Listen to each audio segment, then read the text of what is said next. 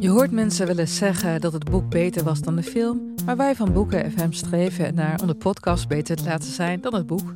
Wij lezen de klassiekers die je nog niet gelezen hebt. We lezen de boeken die je heel graag wil lezen, maar waar je eigenlijk voor schaamt om in het publiek mee gezien te worden.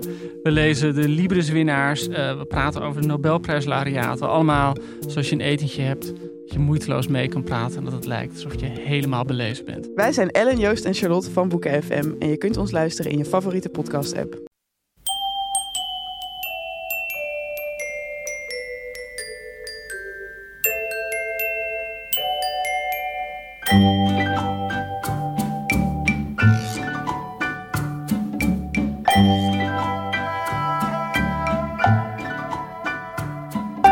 Welkom bij aflevering 196 van de Echt Gebeurd podcast.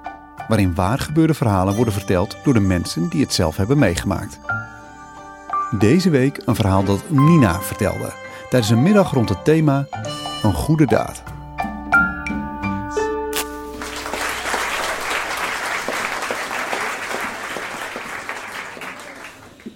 Juli 2005. Ik ben 21 en ik ga met een goede vriend op fietsreis door Europa. Ik uh, had het tweede jaar van mijn studie tot een goed einde gebracht, maar ik was ook aan het eind van mijn Latijn. Uh, je moet je voorstellen, ik was iemand die het graag allemaal heel goed wilde doen. Je zou me een streber kunnen noemen en ik had ook enorm last van faalangst. Ik was overtuigd feminist en ik had ook om de zoveel weken liefdesverdriet. Het was een uh, soort giftige cocktail en ik had stress, hartkloppingen eind oktober kwamen we na, maanden van fysieke inspanning en een zekere mate van uitputting uh, aan in een plaatsje in Noord-Spanje. We wilden daar even voor wat langere tijd blijven voordat we door zouden gaan naar Zuid-Spanje, het einddoel van onze reis. Daar zijn we nooit geraakt, want we kwamen aan in het paradijs. 165 hectare paradijs. De eigenaren waren Nederlanders die ooit in de jaren tachtig het land hadden verlaten op zoek naar een beter leven. En wij herkenden onszelf in hen. Ze hadden vijf kinderen, waarvan er nog twee thuis woonden. Hij zorgde voor het landgoed, het gastenverblijf en het huishouden. En zij was directeur van een uh, groothandel in biologische producten uh, in de stad verderop, die ze ook bezaten. Um, en ze leefden volgens de regels van de macrobiotiek. En wij wisten niet goed wat dat was, maar dat bleek dat uh, dat betekende dat je ervoor moest zorgen dat yin en yang zo goed mogelijk in balans zouden zijn. En balans, dat leek mij wel wat. Um, de man die legde ons bijvoorbeeld uit hoe, hoe je jange groenten uh, yin kon snijden. En ik tekende dat dan na in mijn reisdagboek. Uh, wortels en preien en uien. Uh, en hij vertelde ons bijvoorbeeld ook dat als je dan echt heel erg in balans was, je wolken kon doen splijten en de zon uh, tevoorschijn kon halen.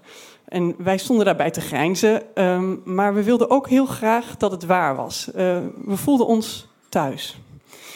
Ochtends haalden we een prei uit de bevroren grond. Die sneden we en deden we in de pan. We kleden ons uit en naakt sprongen we het buiten, uh, buiten het openluchtzwembad in. En we aten als ontbijt miso-soep, rijstepap en brood. We werkten de hele dag op het land of uh, we werkten in de keuken. Uh, soms maakten we de bedden op voor de gasten die zouden komen. En um, s'avonds stookten we fikkies van gesnoeid hout. Ik overwoog serieus om mijn studie theaterwetenschap uh, in de wilg te hangen en die om te wisselen voor een opleiding tot macrobiotisch kok. Um, en, en, de liefde was wederzijds, want na één week uh, na aankomst gaven zij ons al zoveel vertrouwen dat zij zelf twee weken vertrokken en ons de sleutel van het huis gaven. Het was waanzinnig. Het was geweldig. Op een avond komen zij thuis. Grijze wangen. Ze vertelde dat ze op visite waren geweest bij een van hun dochters. Uh, en dat uh, was een dochter die ongeveer even oud was als wij. En die had hen kip en patat voorgeschoteld. De afschuw uh, was op hun gezicht te lezen. En wij voelden dat echt mee. Um, en ze vertelde ook dat zij nazi was. Ja, Hoe antwoord je op zoiets? Um, ze waren daar geweest omdat uh, die dochter twee weken later uh, met haar vrienden uh, naar het gastenverblijf zou komen. Het gastenverblijf waar wij dus zaten. Een groep van 41 Europese neonazies. ja, we, we willen haar niet kwijtraken, zei de moeder.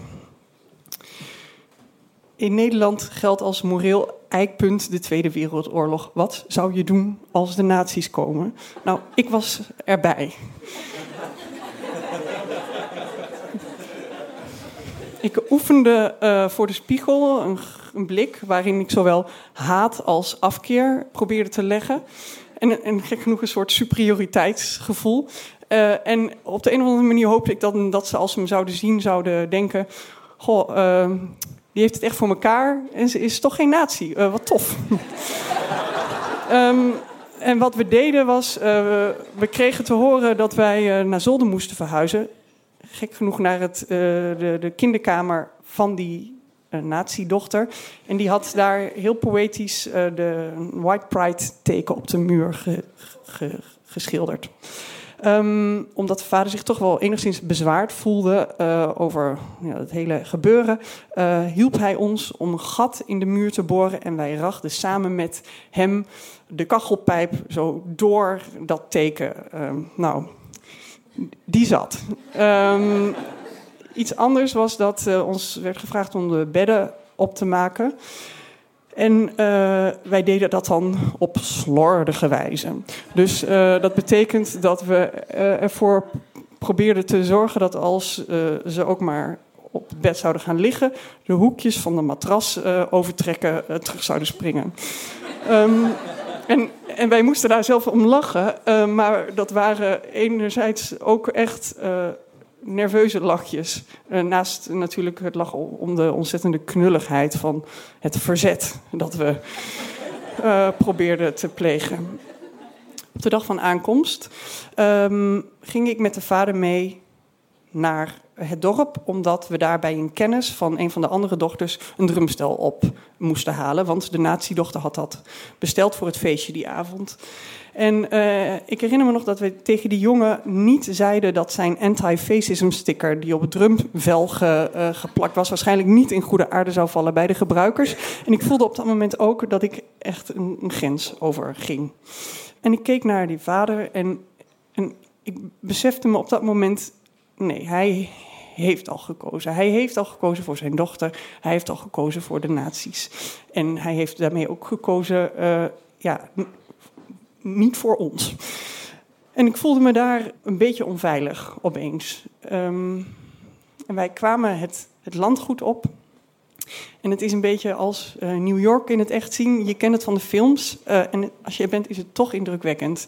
Want je ziet kale koppen, tatoeages, kistjes, bomberjacks. Um, mensen die elkaar uh, voor de grap uh, racist noemen. En ze hadden um, ja, afstreepbonnetjes met white pride tekens. Voor als je een biertje ging halen, dan kon je die af. Het was heel theatraal. Um, maar ze meenden het. En als ik joods of zwart was geweest, dan was ik gevlucht, denk ik. Want ik was echt. Ik voelde angst, ik voelde me geïntimideerd. Um, en ik was echt onder de indruk. Dus uh, ja, vanuit het zolderkamerraam uh, maakten wij dan uh, stiekem foto's van nazi's in het wild.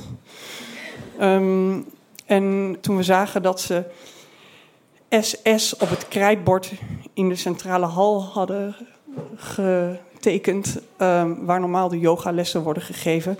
Um, hebben wij daar, uh, toen niemand keek, Happy Ne voor gezet.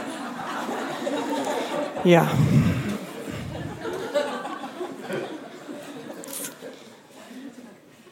We zijn nog een tijdje gebleven. Um, maar het paradijselijke gevoel uh, kregen we niet meer helemaal terug. Uh, het echtpaar begon opeens te kibbelen, waar wij bij waren. Um, en we vertrokken naar het noorden, terug naar de studie en liefdesverdriet. En ik was wel even klaar met ideologieën waarin puurheid een grote rol speelt.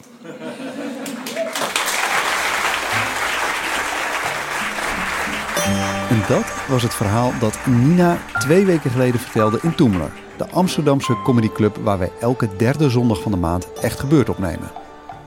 Kom ook een keertje langs. Of beter nog, kom vertellen. Voor meer informatie ga naar www.echtgebeurd.net.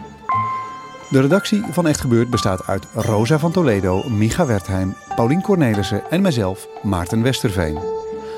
Productie Eva Zwaving, zaaltechniek Jasper van Oorschot en de podcast is in handen van Gijsbert van der Wal. Dit was aflevering 196. Tot volgende week. En vergeet niet, je kan geen happiness schrijven zonder SS.